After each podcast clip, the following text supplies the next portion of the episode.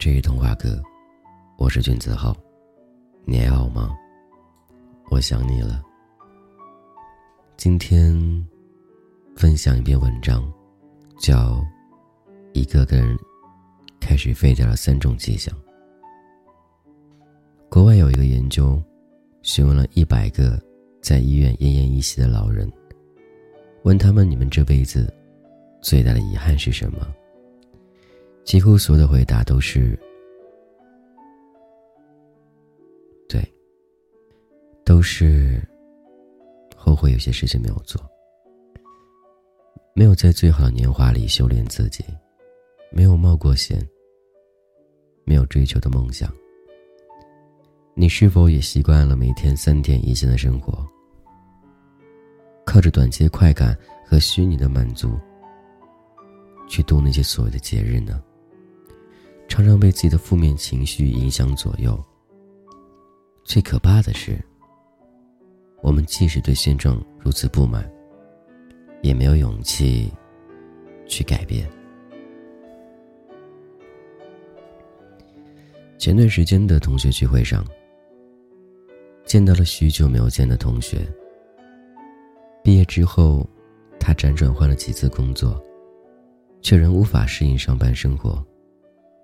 后来，干脆辞职回家了，靠着父母给的生活费，加上一点网络兼职的收入，去度行些所谓时光吧。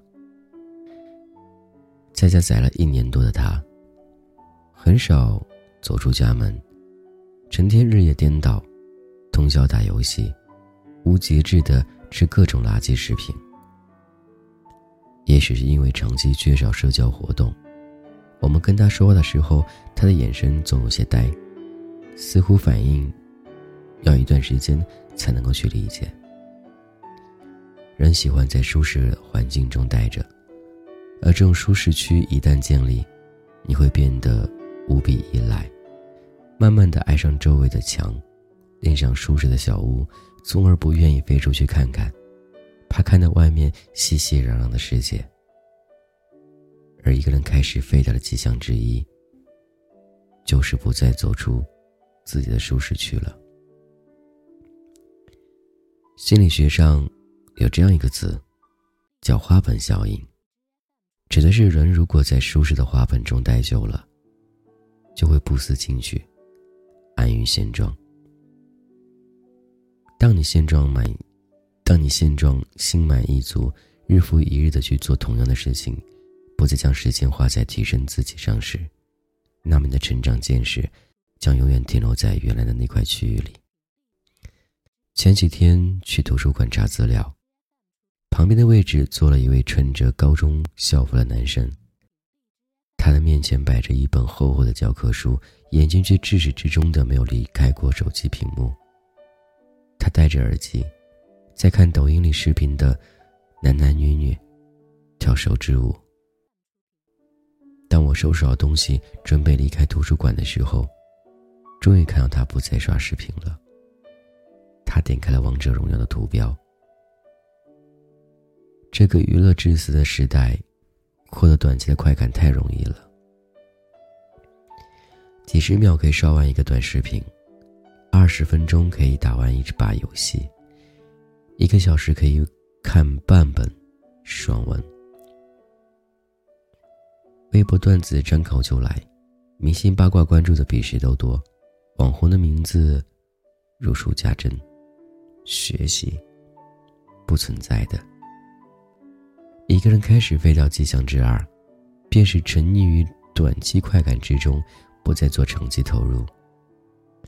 玩游戏、刷视频、看网文，这些是顺应人性，因为他们有了及时反馈的机制。你可以在短时间内获得快感，哪怕这种快感是虚拟的、意识的。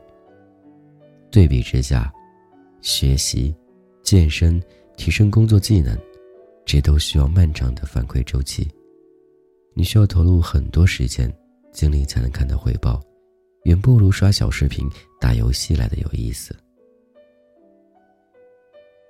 太多人为了逃避思考而愿意做任何事儿。尼尔·波斯曼在《娱乐至死》中说：“毁掉我们的不是我们所憎恨的东西，而恰恰是我们所热爱的东西。”当你不再制定计划，而是一次又一次的放纵自己，沉溺于即时快感和虚拟的成就感中时，你离废掉就不远了。